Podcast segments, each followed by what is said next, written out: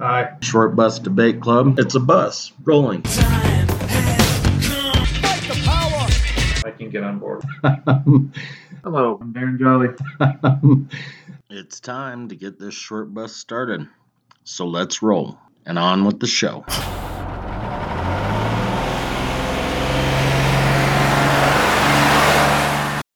Welcome to part two of Short Bus Debate Club. Who is Robin Who? Um, I'm Brian Courtney. Yeah, I'm Darren Jolly ish. I'm Darren Jolly ish. um, so toward the end of the last session, we were talking about, you know, the state being in bed with the banks and maybe if the post office can do something to cure our ills. Um, I, I think cure is a is tough, but at least to drive a certain dialectic to the front, that that, that would be the way that I would.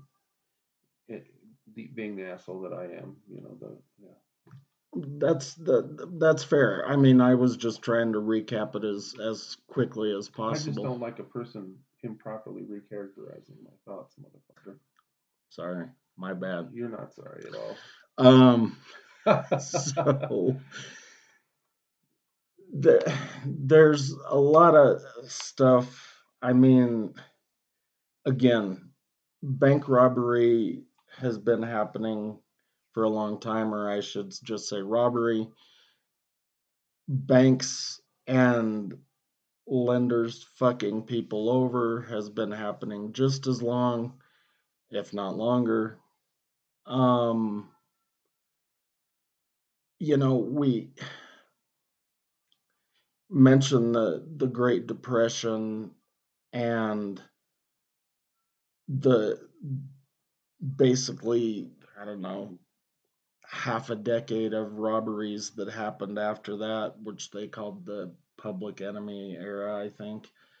Um, but that that stock market crash that happened legislation was put into effect after that to ensure nothing like that ever happened again. The Glass Steagall. Yes. Yeah. So they said this is an investment bank, this is a commercial bank, and never shall they intersect. We're keeping people's money safe here unless you want to gamble with it and then you put your money here. For some reason, we could speculate on on a number of those reasons, but they basically made that act ineffective. And now they're they're doing everything under one roof again.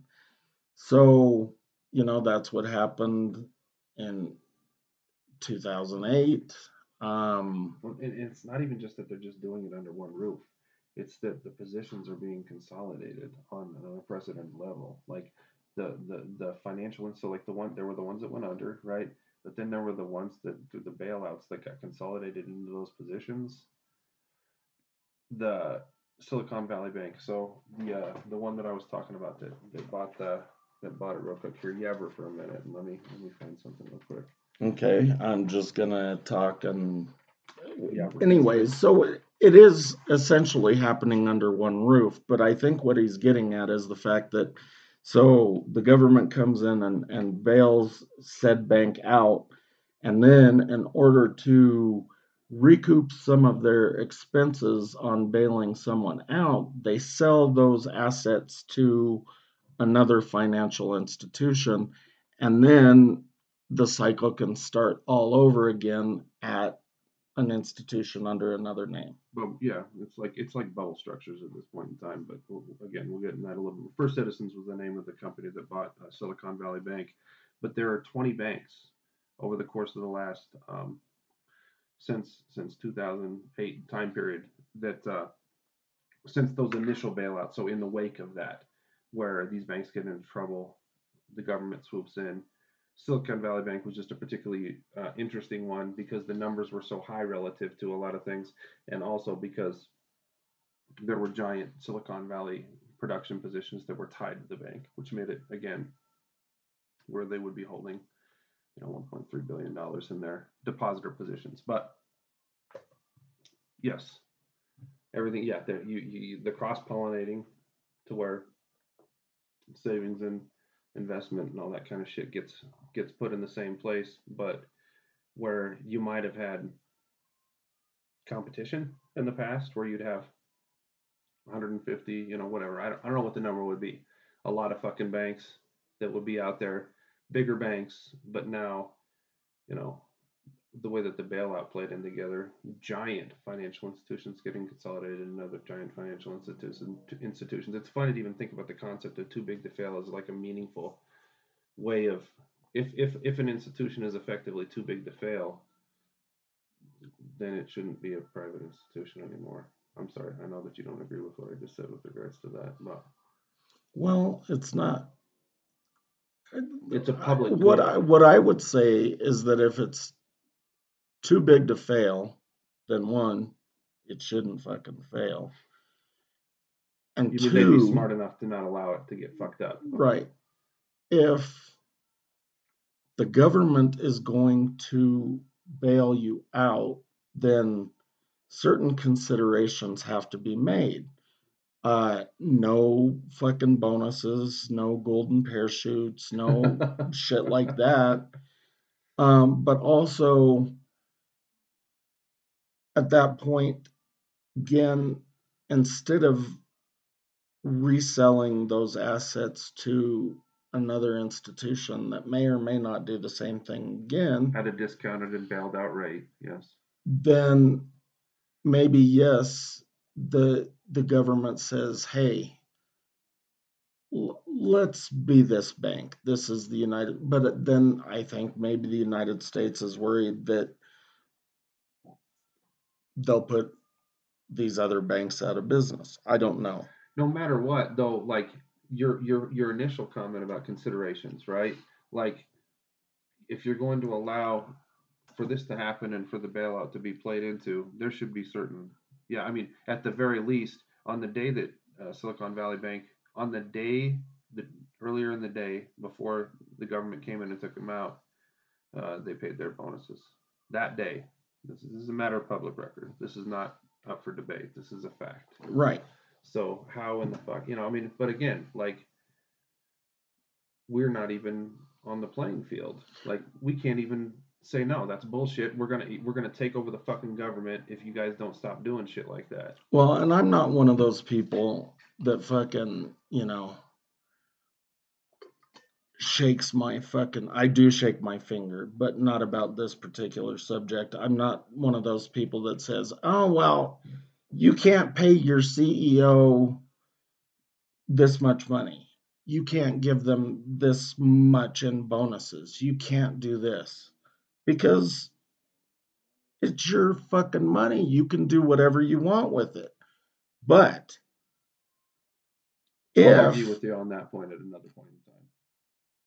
if you're doing it and asking for tax money to save you, then you can't do it. Yeah. Well, that's so. Cons- yeah, any or any number of considerations. Like we'll give you X amount of dollars to to right the ship, but you have to pay that money back. You know, or something. Right. Well, we went over all of that Mhm. shit when we did the episode that was just on. I think that was the that was the corporate welfare episode, and we went through how much money was actually paid back, and it wasn't a lot. No, nothing relative to um, what was- not compared to what we we paid out. So I mean, yeah, I I get it. You, Um, you want to know something else funny about the Silicon Valley Bank one? Um, this Ken Klippenstein and this guy uh, Dan uh, Boguslaw, they they did some looking into this. There was a rhetorical uh, disposition that was pushed forward um, that uh, it was a national security issue. If we didn't do that, then it was going to affect the U.S.'s national security. and that's because of somebody This- this- doing a cybersecurity firm who had a lot of high-profile clients or something along those lines. No, they, they- you're you're being way too rational right now. They they, literally were um, suggesting that like somebody was manipulating things on uh, the internet through Twitter to instigate a bank run, and that's why the the money was coming out, despite the fact that there were emails internal in Silicon Valley Bank as middle as as, as, as early as the middle of February that were saying we're leveraged a little bit. You know, the interest rates are going up too quick. We're leveraged too much on these long-term bonds. Uh, uh, we're going to get our assets handed to us if we don't start trying to find a way to sort of like hedge in a different direction in relation to this stuff. Um, they knew that there were problems, and then there were all these internal communications. So there were some things that were going on through emails and on Twitter between people that were the high-end depositors in the bank, were uh, and people that were um, at the top of the bank that started messing with uh, shares and pulling money out. But that wasn't a bank run writ large by everybody that was involved in it. The only people that were uh, pulling their money out were the people that were at the top end that knew that they had fucked up with the way that they had conducted their banking operations. Right. But at the same time, you still got to see the guys. Uh, Warren, like he's a senator, uh, he sits on the uh, one of the big banking committees in the Senate, you know, and he's like, this was a national security issue, and he has huge ties to Silicon Valley Bank. There was this all these articles that I found where uh, he had a, had a, received a ton of uh, donations from them um, in the past, and he says, "I'll give all that money back." Well, motherfucker, it's a little bit late. You know, you, you're, you're you've already the hand is tipped. You know, your conflict of interest in relation to this. So making an argument on behalf of them and their bailout in the name of national security is uh is bullshit at the best. So I'm sorry. Carry on. No, I was just sitting here thinking, you know, the the donations those are are transparent so we can always chase them down for that. Not entirely not if it comes through uh the black those black spaces. Like packs, super packs. yeah no i i get that but i'm talking about the ones that were just you know made okay silicon valley paid to the order of warren whatever the fuck his name is. Mark warren. Mark warner i'm sorry. Um But there's there's money that's never transparent that we don't see. And I'm not saying every politician is dirty. I'm saying it's a matter of degrees. Most of them it's are. A, it's a matter of degrees. Yeah, there are some that are a lot better than others, and there are some that are infinitely worse. But Nancy Pelosi, she's the cleanest politician in the history. Oh yeah, yeah, she is. Um, but there's that money that you know is is paid under the table um, because the two hundred thousand dollar a plate dinner that they hold, you know, in the back room, somebody's handing them an additional two million dollars just to make sure they get that yes vote or they get that bailout or they get their drilling rights or yeah, any any version Whatever. of any version of pay to play. Yeah. yeah. Um, and that's not a good thing. But again, I think if we had to measure it out, at least dollars to dollars, I would say that banks rip people off more than they get ripped off.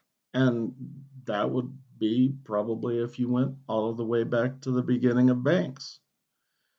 Um, I don't know that for a fact. That would take some more digging, but and, and but then the nature of money suggests that because you like if you're going to have money, you have to have faith in that money, which means that the institutions that create the faith that allow that to exist in the first which is going to imply some dirty games to try to maintain those positions. You know, it's it's kind of funny that you mentioned that. And again, at the beginning of the the first half, I talked about mediums of exchange as as opposed to cash currency, whatever.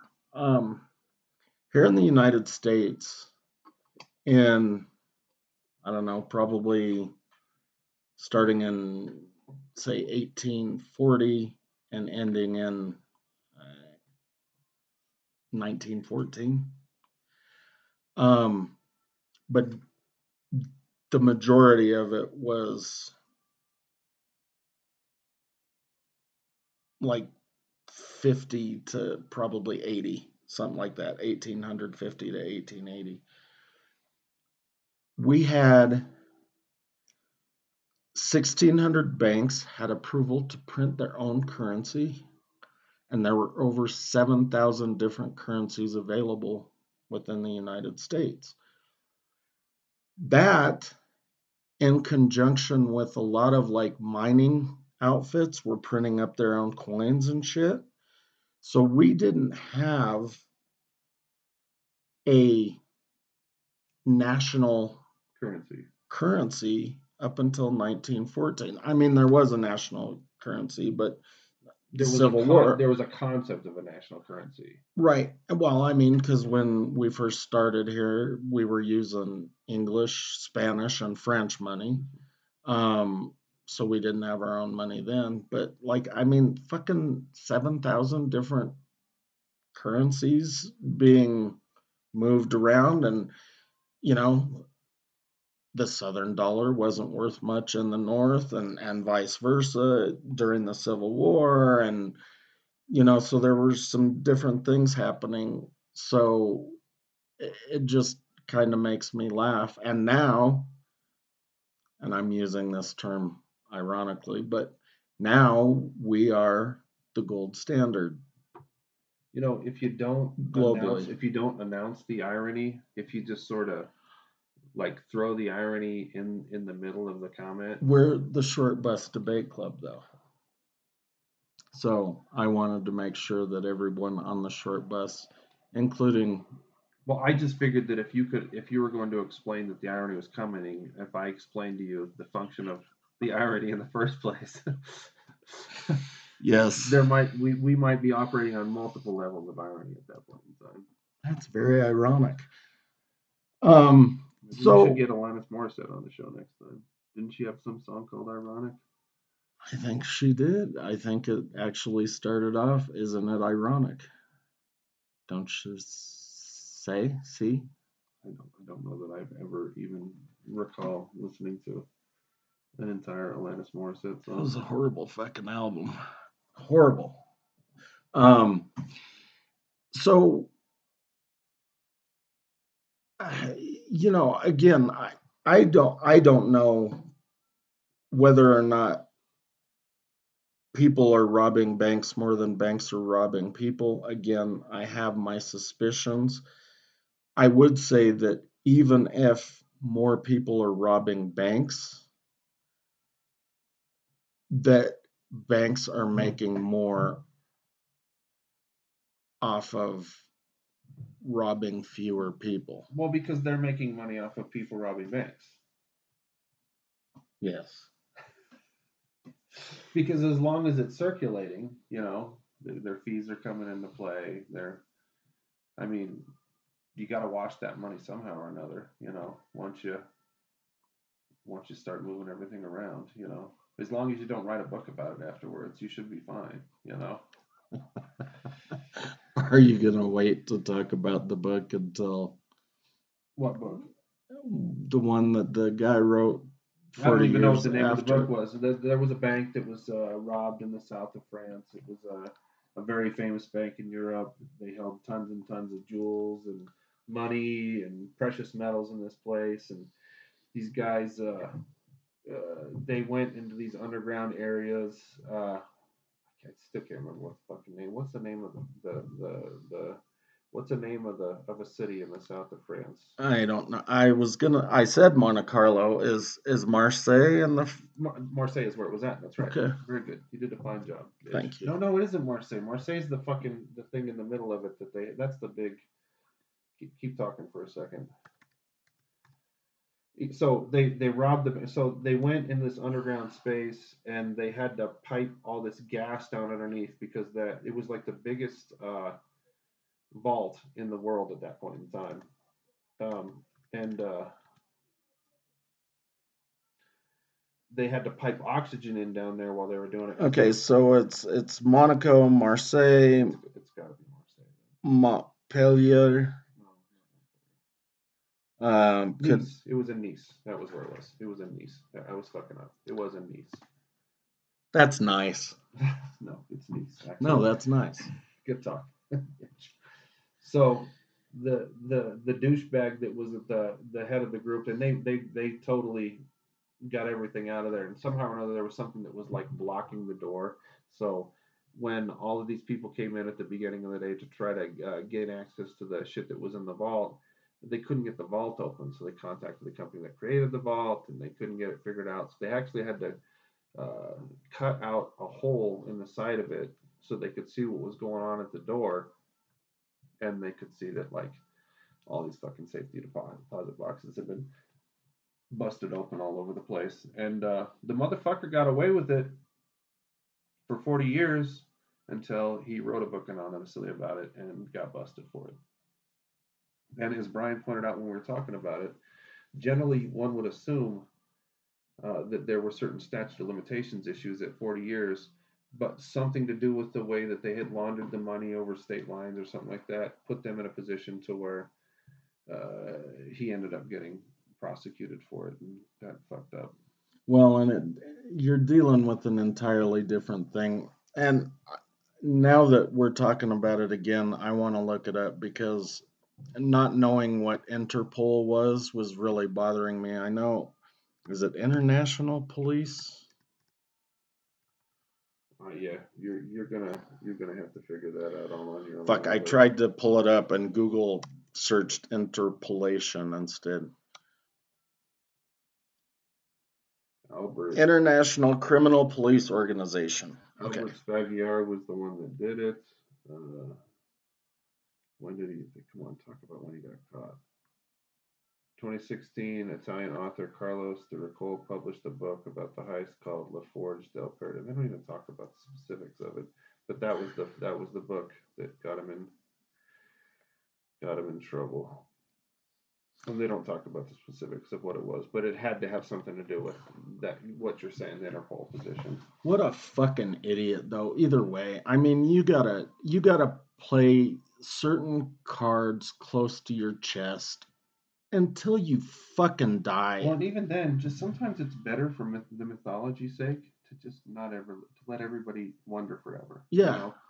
I mean, so this we can kind of talk uh, about some of the other stuff. Like it always bothered me that John Dillinger got caught the way that he did because they shot him in front. He's been talking about this the whole time we've been getting ready for this. He, they shot him in front of a fucking Chicago movie theater. Well, I always thought that it was his girlfriend's fault because it was her friend that ratted him out. Well, the feds would have never been involved except for the fact that Dillinger had stolen a car a few crimes back and crossed state lines with it. So that allowed the FBI to become involved because at the time, They didn't worry about bank robberies. right, there was nothing, you know, that made Because them come state, in. It was a state level issue because it would happen inside of that municipality. Right. Um, so he was the one that actually brought the feds in, and then his girlfriend's friend ratted him out and said, We're gonna be at the fucking movie theater on this night at this time and when they came out, boom boom boom. Um, but You, you, the way you tell it, like the narrative, it really brings a big picture to my head. Like it really, you know, they came out, boom, boom, boom. sorry. They get more boom, boom, boom? Is that, you know? No, they came out of the movie theater. I think he had one girl on one side and one on the other, and um, just because again the time frame, not everybody knew what he looked like. None of them knew what the girlfriend looked like, and not all of them knew what the friend looked like. So she said, "I'm gonna be wearing." A fucking orange dress or a pink dress or whatever so that they could identify him when they came out of the theater. Um, so not only did she rat him out and give the location, she fucking helped them target him. Did, Too. So did she have a bullet riddled body too? No, they just shot him. What a dirty rat! You. You dirty rat. Um, yeah. So I mean, I don't know. I I love criminals as a whole, and and just I don't That's, know. that's not that's not true. You love a certain variety of criminals. Yeah, I guess. I don't think you like child molesters. No, I don't.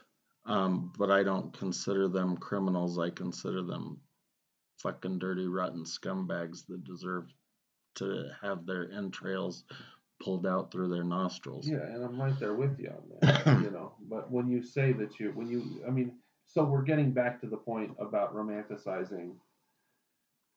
But it's it's an irony thing, right? Like, if we lived in a world where things really were fair, right, where there was a measure of competition, where people engaged in it, and uh, the human race would grow and develop, like in a in a way that uh, would inspire people to to feel good about it, like they were a part of, you know, I mean, like the goofy shit that was happening in the 60s when they were trying to get to the moon, you know, and I understand perfectly well that not everybody in the United States would, would buy into that, and there were very good reasons for that. I'm not, you know, I, I don't want to get into that, but I mean, uh, the spirit that ties to a concept like that, where you have a collective uh, intention, like so collective social intention, but people are capable of acting like individuals in that context in relation to that collective social intention.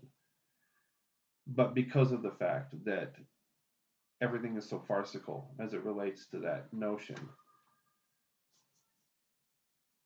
I mean, if you really loved criminals as much as you say you do, I And I mean, would be a criminal. well, you would be a certain type of criminal. Yeah, maybe. No, no, maybe. I grew up with you, bitch. Uh, this is a tough, but like honestly, so when I went, I, I, I watched this stupid top ten banks rob thing uh, in the 21st century because a lot of the stuff that you were talking about was older stuff, right? I was like, well, let's let's see what's happened. You know, a lot of the stuff outside of the digital realm, right? Stopped happening around 2000, 2007, 2008, 2009. And like I can't help but feel that the the Assange Snowden reality as it relates to and just since we're talking about banks and money and blah blah blah blah mediums of exchange, right? Uh, Elizabeth Warren had been making this argument uh, in the Senate recently about her concern for people gaining access to uh, certain types of guns by being able to purchase them with cash, right? So there's this sort of like momentum that's starting to build to eliminate cash as a medium of exchange and to go to a straight digital currency. I cannot tell you how opposed I am to this concept. And I understand on some level that this is going to be something that's going to happen to some extent more and more and more as we continue to move into the digital age. Dude, I've been paranoid about that shit forever. Not not I'm not talking about an RFID card, but I mean like them fucking basically installing your bank account to In your, your finger, fucking yeah. thumbprint Yeah. and The mark it's just beast. I everything. Yeah. I mean Yeah. your phone, you know, where you live, all of that shit. I am Digital Brian. Right. Let me put my thumb on the thing, and you know everything that I bought for the last seven years, and every porn thing that I've looked at, and you know whatever, whatever it might be. I mean, but it's one thing. So like, at you know, working in retail at the post office, I cannot tell you how many times people come up to me and they say, "Do you still take cash?" I'm like, "Are you serious?" And then I say, we don't discriminate when it comes to legal tender at the post office. And I say that somewhat ironically in the context of what it is that we're talking about. Because at some point in time, these individuals, you know, I, I don't think that Elizabeth Warren is the is an absolute bastion of deviousness, but I do think that her disposition in relation to this is incredibly short-sighted, because there are certain things that uh, they're nobody else's business. You know, what I do with my money, it's kind of like the way that they originally crafted the uh, um, the the big uh, money bill that they were trying to do at the beginning. So there were two bills that were coming out at the beginning. Of Biden's uh, presidency, they were both supposed to come through the 51 vote thing, uh, where you don't have to get the full the full 60 in the in, in the Senate. Um, and uh, one of them was like an economic rescue bill. Originally, it was set up at about five trillion dollars. That was the one with the corporate tax and the fucking and and all any, of that any, shit on any cha- exchange of money over three hundred dollars was required by law to be documented digitally. That was written into that that second bill. And for all the things that people that you know love to you know suck the dick of FDR and we need to have this new welfare state thing and they they wanted that original version of that bill to come out that three hundred dollar uh, stipulation, I did not like that. That is not something that I wanted to have in there.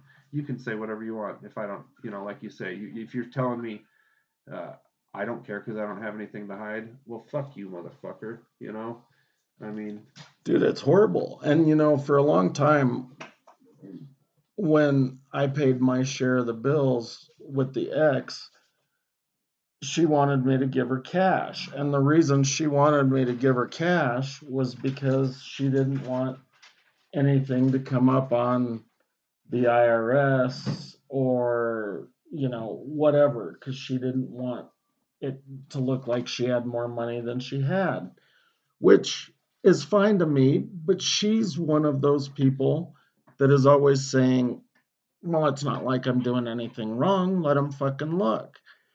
Well, she wanted to have that extra, you know, fifteen hundred dollars or whatever, so that she could go pay cash for something. And but when they looked, they would have it would have looked like she was evading something. Right. Or well, especially with this three hundred dollar thing. I mean, because three hundred dollars these days isn't a fucking lot, no, that's dude. It, it, it, that's tantamount to every, nearly every like me almost meaningless meaningful financial transaction you, you're, you're committing to having to be on the fuck books. a family of four that's probably not even a weekly grocery shop yeah, yeah. Mm-hmm. you know that's one trip to costco for anybody not just a family of four um so yeah the 300 uh, Uh, well, that that would take us down an entirely different road. But it is this. It is this. I mean, it's compounding the same the same ultimate questions where you have these people that are. I mean, we're not going to be able to look inside those thirteen point three three million dollar accounts. You know, I mean, what they did. Why it was it they deserved to be protected, despite the fact that they were in violation of, you know, FDIC insurance and all of the various different things in relation to that. We, you know, they get the bailout. I, I remember I I was into a fight with somebody at the post office one day about the, and I, I know these are not perfect analogies, but there's still a conceptual uh, uh, thing at the root of it that's similar. Um, I, I said, uh, how much money, there, there was a corporate person at the post office. We were invaded for, you know, a couple weeks one time. And there was a corporate person there. And, and I said, so I'm, I'm, it's a rhetorical question ultimately, but I'm just trying to poke and prod for a response. I said, "How much money are we charging Amazon per package to to deliver uh, those packages for them?" And she said, "Well, they're a private institution. We don't have the right to have that information." I said, "But we're a public institution, ma'am, and we're doing that for them. They don't get to close the books on that. Absolutely. I'm, I'm, I'm right. I said, I'm not saying that I deserve all the information in relation to that." But it reminds me of this uh, scene out of uh, Legends who, of the Fall. Who said that to you? It was this corporate bitch from the post office. It just so there there were like there were like ten or twelve of them that were running around, and she kept bugging me about some shit. So I was like, okay, if you want to fuck with me, then I promise you, I'm gonna come over the top and fucking smack you in your head, lady. You know. So that's I started asking her questions like that. But it reminds me of Legends of the Fall, where uh, they come looking for. Uh, you ever watch that movie? They come looking for Deckard with with the the uh, police officer guy, and uh, but they're with those the Irish guys that are smuggling liquor all the time, and uh, we're looking for this guy Deckard, you know, uh, and uh, he says, well, what do you have to do with this sheriff? And the the Irish, well, that's um, a private matter, and he says, but that's a public office that you're filling, and that's exactly the same thing that I wanted to say, and that, that and that's when I say the the trying to drive the public-private dynamic forward, that dialectic forward. Fuck you, bitch. I have the right to know some of that stuff because yeah. you don't just get to we don't just get to bargain these these positions and give them whatever the fuck they want because they're private and we're we're we're subject to their whims because we're cash poor and we need we need access to that. There are certain things that should absolutely be a matter of public record when it comes to those questions. You can probably find some of it online, but it'd be a big figure. Like it would say, Super you know, diluted, yeah, twelve point seven billion dollars paid to the U.S. Post Office in installments of three billion per year over the course of four years, or something like that. But that doesn't, you know, right. then I have to literally go in and calculate the number of, you know, and and not only that, because you have to look at the types of packages that they're giving us, because they give us all these like, you know, mirrors that weigh seventy pounds and fucking take ultimately things that when they were handing them off to their um, Amazon drivers, they were hurting their backs and getting having to deal with claims in the rears with regards to that, uh, having to deal with them through the people that they were farming the stuff out to, their contractual positions. So uh, the number of ways in which, yeah, I, I, promise you one. If you were to if you were to, to bring one of those packages in, they, we might be getting paid four four dollars and eighty three cents to deliver. If, you were to pay for the postage, first of all, some of them wouldn't even qualify because they violate our rules. But if it was a, you know, if it was a 70 pound package that went from uh, New York to Denver, that's a $150 package, not a $4 package. So this is corporate and state being in bed together. And it, it's kind of on the same page, but it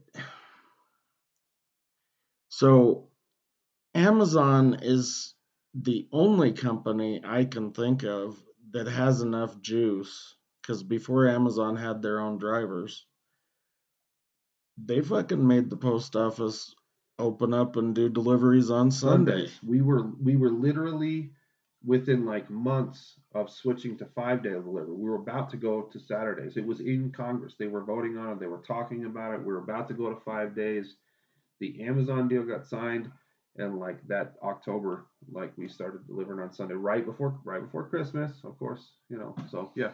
I mean that's that's a lot of fucking juice, that's, dude. Well, that dude, it's well, and I mean, if you put that in the, I mean, I, I know we're going off on a, a super huge tangent here, but you put that in the context of the fact that we were having to pre-fund which made it look like we weren't financially solvent. So we would generally be running like like a deficit of five billion dollars a year, but we were paying five billion dollars into that that fund. So like if you there were I'm, I'm not going to say that there weren't instances that we would have been running in the red, but there were instances that we were in, in the black as well. You know, so if you look at it, it would have been much closer. So it was a it was cooking the books to make it look like the post office was incapable of being solvent.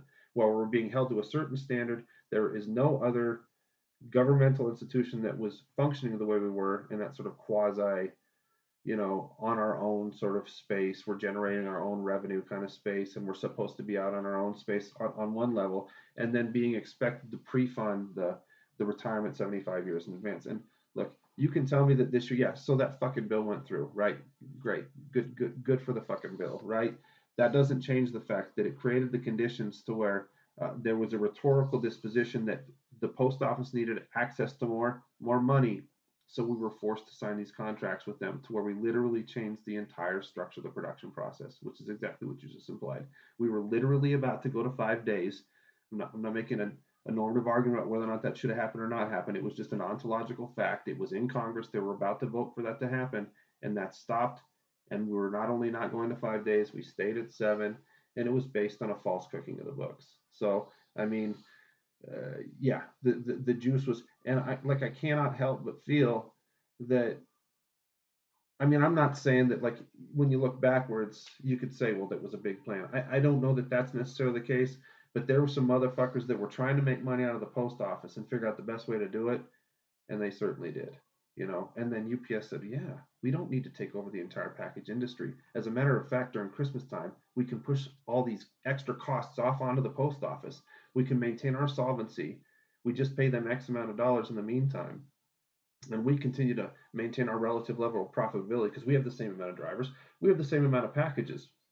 We've already got our calculus for how our production standards need to exist at a certain level to, to be profitable we just do that to maintain where we hit these differential spaces to where you have to push these push these surplus packages into a different direction. I mean, you get you get what I'm saying.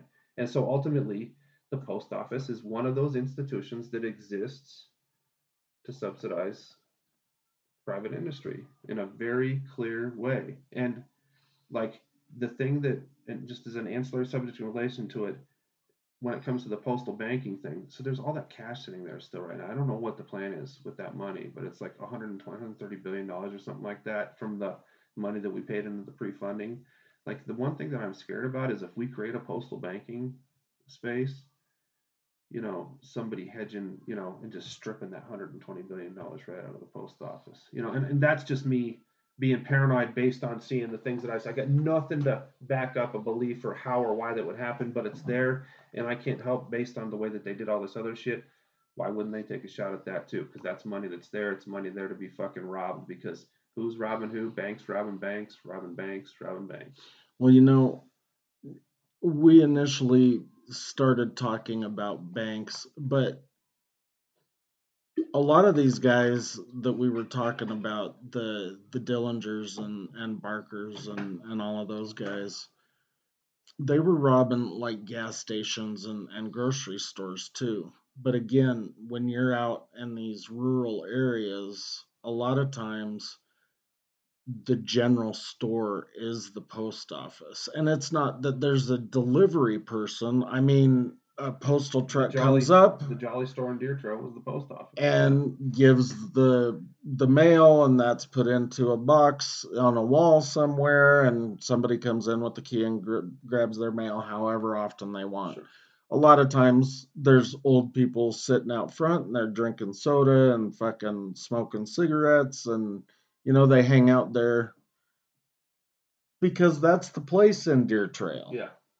It's it's you, you got a church and you got a post office. It's social existence. Yeah. And the store. Yeah. But And- it's all the same thing.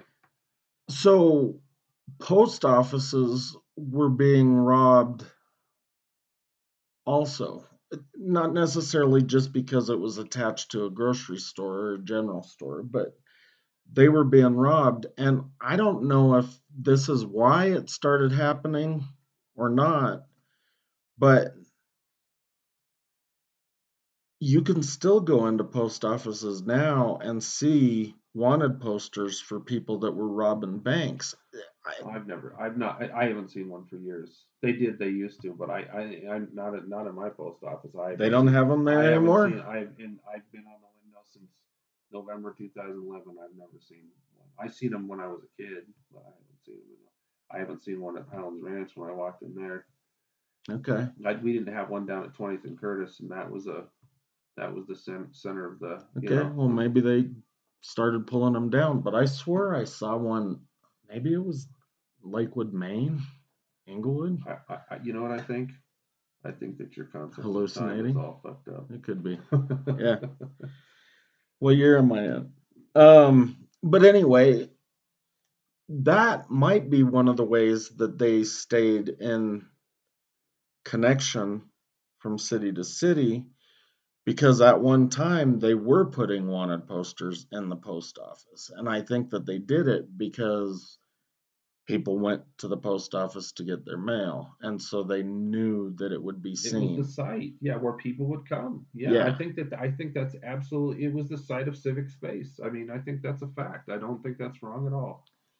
Um, Everybody went to the post office. Everybody went to the the store, the the the the, the town, whatever that town. Yes, that's a fact. yeah. Everybody saw, you know, Dillinger's picture up on the wall. I know that motherfucker. I just saw him at the movie theater. he had these two girls off his arm, but he caught a couple of bullets. he was getting Snitch. shot. that bitch was a snitch. You know, the concept of bank robbery, I I understand. Um, of course, if you do rob a bank and get caught, I think you know it's like a 20 year minimum sentence or something like that. I don't understand people that risk long-term prison sentences for three hundred dollars robbing the local gas station. Um, you know, we can't rob trains anymore. Maybe you could rob a train. I don't fucking know, but I don't think they carry the money that they is used money, to. You don't. I mean, because back then that we were talking, they had they'd have the Wells Fargo guys or the uh, what do you call them? The Pinkertons. Pinkertons. Yeah. Uh-huh. Yeah. Because money would. That's the only way that you'd be moving concrete money. That's the only way you'd be moving concrete jewels. Well, and they And mail. moved it around the like ore because oh. a mine would fucking send their ore. Like if you were in, say. Deadwood, you need to they would send it to Denver. to get smelted or something or what? Um, I think to convert it to cash so that you can put it in a bank or whatever. Because I mean, those smaller areas where mines were didn't necessarily have a bank, or if they did have a bank, it might not have the currency that you wanted. So, you know, you'd send it to a larger city. But I don't think I'd be trusting anybody with my own. they use stagecoaches too, I guess, which is another. They used to rob stagecoaches. Yeah, yeah. Yeah, You, you, you, you know, when you get really romantic about it, you love the old west. That's that's the time period that you would like to go to, If I picked a time, I I've always said that that's where I would go. so that you could have really, really good teeth. Fuck, I have really good teeth now. no matter what, dude. Back then, that, that that was some champion time. You know, that was a there was a stupid ass fucking show that Jimmy used to watch, where I'm not even gonna say what the show is because of how bad it was. But these guys go back in time and they're going into the bar and there's a brothel in there, and uh, he's like, "This is this is Mary Jean. She's my best girl," you know, and she smiles and she's got like four teeth. She's, Um, she's almost gummer prepared. I always think when you just now said that, I always think of that time me and your dipshit brother went down to Durango. You went to Durango with Dan? Yeah. Um and we ended up at this bar and I know uh, unless they had just done it to look like it used to be a brothel, but you know, Durango's an old mining town, all of this stuff, so that it's a standalone building. You can tell it's old as shit, but you walk in and it's a one of the two floor buildings and they've got it all closed off upstairs, but there was this big fucking picture. It had to be, I don't know, at least five by five of this woman who wasn't quite naked, but you know, naked enough. And I'm pretty sure that it would have been the madam at, at the time. So I'm, I don't know, 80% sure that it had been a brothel at one time. But that could just be me romanticizing shit, saying, okay, well, this was a brothel. Was she given a full four tooth smile? I mean, was she, she had teeth. Um, but yeah, I would definitely go back in time, and, and that would be the the frame that I would choose is the the old west. I don't romanticize anything anymore. I like hot showers. I I want hot showers from here until the end of time. And as soon as they're gone, then I'm gonna disappear from the face of the earth. The shower would be tough. Um, you know, having to go outside, especially like in Colorado in the wintertime, you know, you wake up in the middle of the night and have to take a shit, and you gotta go outside and it's fucking snowing and it's dark and Motherfucker, you don't even have toilet paper. that's true. I mean that that shit. No pun intended. That shit sucks. You know. I was watching Empire of the Sun the other day. When was toilet paper invented? I don't know. That's a good. We we we'll, we'll need. Yeah, look up for the. Uh, so I was watching Empire of the Sun the other day, and uh, I love that movie. Christian Bale plays the little kid in that movie. You know that? I've never seen that movie. Oh, you got to watch that movie. But uh, uh, all these British um, people who lived in uh, Shanghai area, where where he was from, uh, not Hong Kong, but Shanghai. Um, they end up in this place where they they're using all these China like the Japanese are using all these Chinese to build the runway during the runway this runway during the World War II, but they uh, have all the British in this internment camp, right?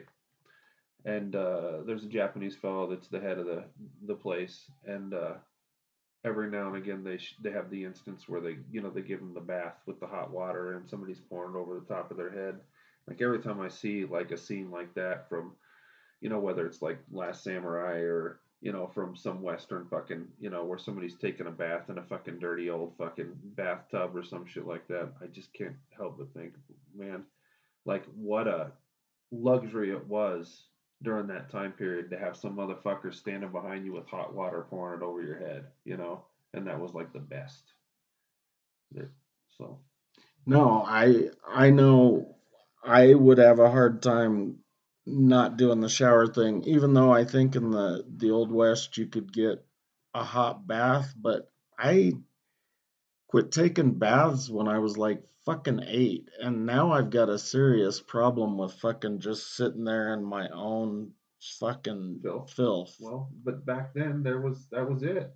Right. Know? No, I understand that. That's and showerhead. What the fuck are you doing? Some of it is about? better. and I've also washed my hair in like a mountain stream in like May with the fucking the melt off. Yeah, that's chilly. That's some cold shit.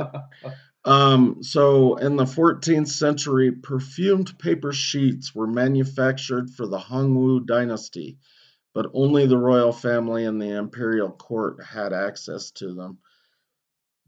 What what did they make? What kind of so was it like rice paper? Or? It just says perfume paper sheets. Uh, around the same time, people in Europe used rags to clean up after a trip to the loo.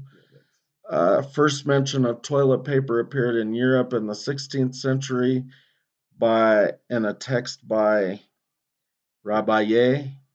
Uh, spoiler alert: he was not a fan, probably because most people in Europe were using bidets.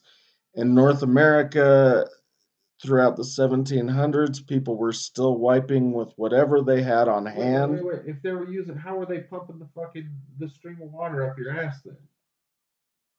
I don't know. Maybe they had a fucking hand pump on the side of the toilet. I don't. And this Australian fella comes through and goes, "It's for washing your backside, right?" um. Fuck. No. Oh, okay. In North America, throughout the 1700s, people were still wiping with whatever they had on hand. Most common were things like corn cobs, which I've heard. This one I've never heard before, and I'm trying to figure out how the fuck that would work. But it says seashells. The three seashells, dude. Yeah, that's what they were that's talking demolition about. man. That was what they were talking about in demolition man. Then that was what they were referring to. That's what the three seashells. How the fuck can you? Anyway. It doesn't matter. The point is, is they referred to the three seashells because they were some motherfucker was like, let's come up with something hilarious about wiping the ass in the future. And they're like, dude, how did they wipe in 1700s? They used seashells to wipe their asses. They're literally doing exactly what you're doing right now. So in 1857, a New Yorker um, patented toilet paper. He called it medicated paper for the water closet. And he printed his name on every sheet. And we thought that we made really long, stupid fucking names for things, you know, like post traumatic stress disorder. what was the name of it again? Medicated paper for the water closet. Medicate. I'm gonna. I need to go to the store and pick up some medicated paper for the water closet. Can, dude, I just okay. So yeah, I mean, but and that was never in a Mark Twain book. No, no, it wasn't, and I don't know, like in an outhouse, I can't imagine yelling inside, Hey, honey, we're out of medicated paper in the water closet. You got a corn cob? Give me the three seashells.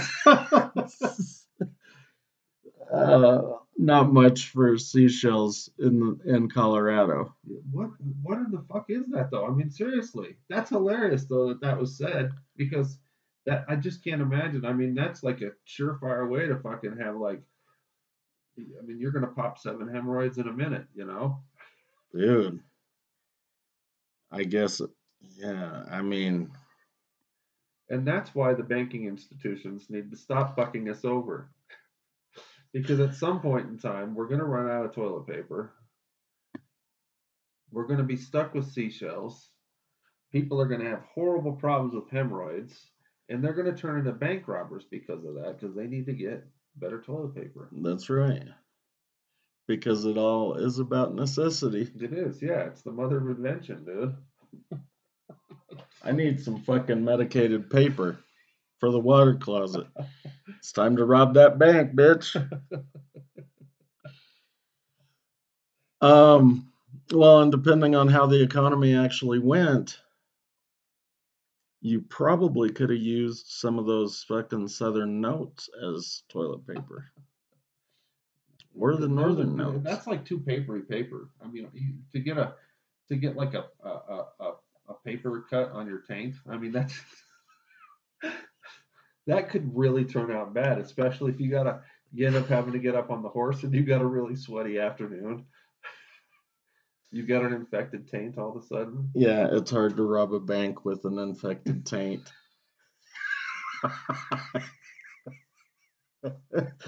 What's wrong? Saddle sores? No. Fucking southern note tore my ass. Um, Are you tainted?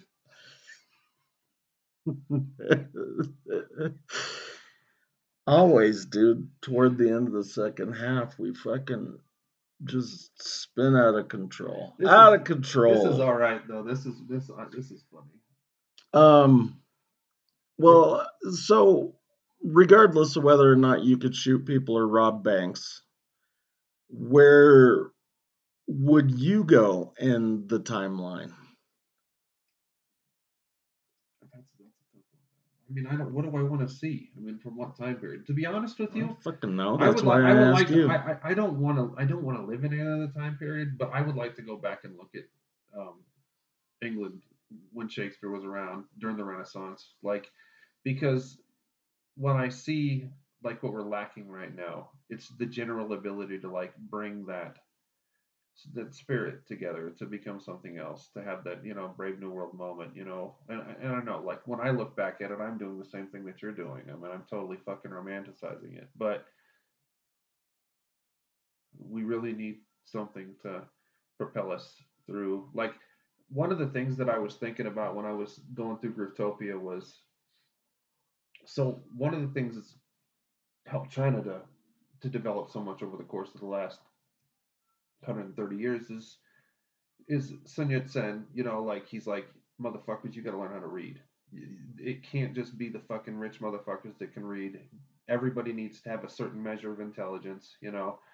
So Madam Sen, like his wife, you know, like they they really facil- We went to a really cool um, mausoleum from which I think it's actually his. Like they have his body there too. Um, uh, it, it's like it, there's like a big Buddhist monastery, and there's this huge you go, and there's a big statue of him up at the top of it. But uh, I honestly think that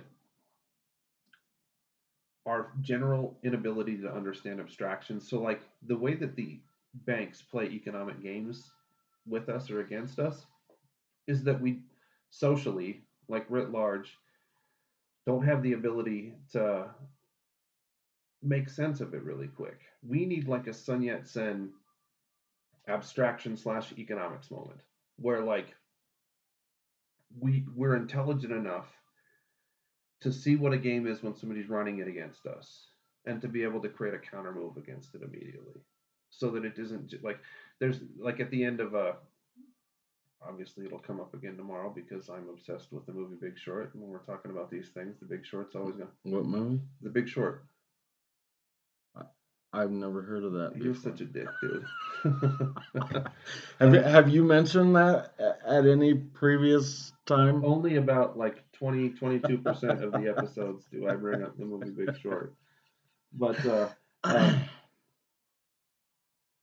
there's already so like the synthetic CDOs, there was already a new version of synthetic CDOs that came out in like 2014, like immediately after that. So um, there's already these the other what that means is there's economic instru- instruments that are being passed on to regular people as good economic uh, you know tools of making money that are going to strip money away from normal people and we're just going to get fucked again They're gonna you know? blow shit up. yeah. Yeah. So um, the sec third to last chapter, um, he he talks about the concept of, of bubbles as sort of like a compulsive thing. This is where Tai Taibbi, as good as he is with the um, putting together the, the scam, like he he doesn't have the paradigm, right? This is why I mean I know you got you got to get into Marx when it comes to this because of the way that Marx talks about crisis.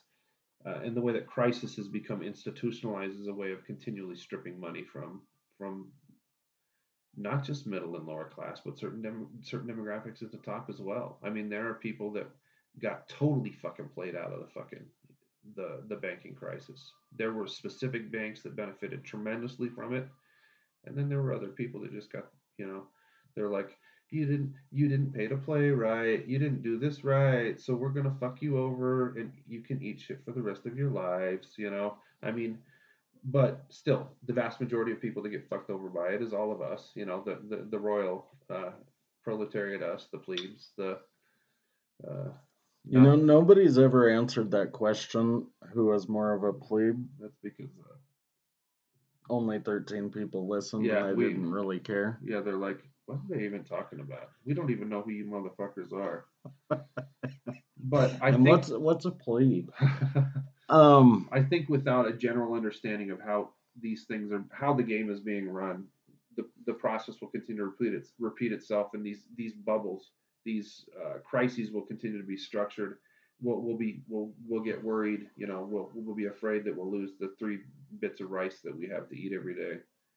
And well, during the break, you and I were talking, and I said, you know, I I I am still just completely baffled by the way the state doesn't seem to care. And and I'm not saying oh, we care about you, we care about you, but I'm talking about the the grand scheme of things all the way through, which is if we were better educated on finance, on reading, on all of this stuff to where you know people could get better jobs and and do all of this stuff, then tax bases go higher and education gets better and it creates this self-perpetuating cycle where money is constantly being cycled through and not you know do a half a revolution and things get fucked and then somebody's got to come up with some fucking stupid idea to help it go another fucking quarter of a turn to where it slightly improves. If if we could improve everything from the ground up then the state would continually make money off of the tax base. And then i said well the problem is is that you know politicians aren't looking at this in long term. They're looking at it in what's good for me right now very very short term, yeah. um the, the next quarterly, right yeah. And some of these politicians are going to be dead in fucking 10 years. So they don't give a shit what's going to happen 10 years from now. shit dead in 10 years. Dianne Feinstein, they literally like Ro Khanna sent her like sent this tweet out because she's got dementia, right? And she's had dementia since she started her last Senate term. Somehow she still got fucking elected on her like 14th fucking Senate term, Right. right? That's a positive fucking vibe coming from the the voters. Yeah, you got to you, you got to love it. So Ro Khanna says, uh, this bitch can't even fucking serve her role, and Ro Khanna would never say this. Rok, he's a he's he's a very he's a pretty nice guy. I mean, he's too tied to Silicon Valley, so he's got some. He's got to get his tongue out of the fucking ass of you know. The Zuckerberg. yeah, all of that that whole demographic for all intents and purposes. But uh, um, having said that, he said this thing. He said, he said because she sits on the She's like she almost she's like the number two person on the Judiciary Committee, and without her having sitting on it, all of Biden's uh, appointees are not able to get um, are not able to get uh, um, confirmed as judges. So her dementia and their commitment to her as a senator, like, which is just the most obnoxious bunch of bullshit in the history of the fucking universe, is a pretty clear example of how these motherfuckers don't give a fuck about improving anything. They don't give a. I mean, like you said, like the, just the next quarter, they're they're making their fucking money. I mean, she is literally incapable of functioning as a human being, much less being a, a, an active senator in Well, the U.S. Senate. And really, that's the way corporate America thinks too. And and I'm not saying shady, not shady, but I mean, really, they look at, you know, month over month growth, quarter over quarter growth, year over year growth. But generally speaking, when you're talking year over year, they're forecasting out five years. Nothing is is long term. So if we continue to look at everything in fucking quarterly cycles and five year cycles at, at the most, when is anything ever going to get better? Yeah. Janae, Janae's got a really nice couple of papers on this. Yeah, it, because it's the fallacy of progress. I mean, because there is no there is no progress in a space like that, and it's intentionally structurally like created that way because it's rooted in a a very specific variety capitalist time that doesn't doesn't ever want to improve. I mean, the image that you put forward, where like you create a system that is fair, honest, self-perpetuating, you know, that it tries to resolve its own contradictions through us working as individuals and as part of a common good. You know, I mean, yeah, that eh, to, to have that in existence, like in a meaningful way, like it's curious how like if we ever get out of this cesspool that we're in right now, uh, the way that we fantasize, the way that people that are libertarians fantasize about capitalism, and the way that uh, anarchists and good communists fantasize about a future, it, actually, the horseshoe should come right back around together to where the concept of the state as an institution to suppress people disappears because the state exists through all of the people acting in that sort of like collective. It's it would turn into something like Star Trek. And the only problem with the Star Trek disposition is this rhetorical disposition, and this is where I really agree with the point that you made earlier. Money is not evil. Money is a tool of abstraction. It allows us to calculate things. It, it allows us to understand uh, certain abstract expressions of value.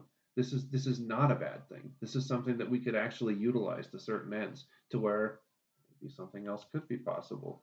But as long as we, you're, you're, you're, the way that we construct time horizons is so integral to like, you, we have to have a hundred year plan. We have to have a thousand year plan. We, I mean, like uh, Isaac Asimov in Foundation, that was like sort of one of the main points that, I mean, he suggests that you can actually map things out, and whether or not that's possible uh, is, is, is obviously not even contextually appropriate given the context right now because everybody that's doing it, the only thousand year mapping that Blackstone is doing is making sure that they're going to be the, the demagogues for the, the next. Uh, in I just I was talking to somebody earlier. I want to American Gods. Yeah. Was there like a weird uh, notion of like banking or money in the manifestation of American Gods? So I'm trying to think because I know this is more of a tomorrow conversation, but right. I'll have to think about that one because the American gods. So basically, there were all of the former gods and from Greek, Roman, like the connection of both of them ultimately. the older ones, Uh-huh. regardless, Greek, Roman. There, I Jesus was in there. Um, Really? yeah, there were. So it was the older. We worship you Uh-huh. gods. Okay. You know, whether we're sacrificing something to you Yeah. or whatever. Um, then there were the new gods, which were media, um, internet. Uh, Wouldn't money? I mean, doesn't that seem like it would make sense? I think money may have been there, but I can't remember for sure. And I only saw, I think, one and a half. And I think there may have been a total of three seasons, but it may have only been two. Um, but it was this big, like, I mean, it was a a battle. Yeah, between the old gods and the new. Yeah. Um, I'll I'll have we'll we'll circle we'll back that back around to it Yeah, because okay. I think the money thing may have been there, but It just seems like it would be one of those things through our current, through the current iteration of what we worship. I mean, what else in the world do people worship more than, you know, the power that you have the capability of tapping into if you have Scratch, you know? yeah. I don't know. I I'm gonna have to think about that one more and maybe watch a couple episodes if I can and see because it might be on Prime. And it was a pretty decent show. I, I watched the first four or five episodes, but I got, you know, you get sidetracked. So Yeah.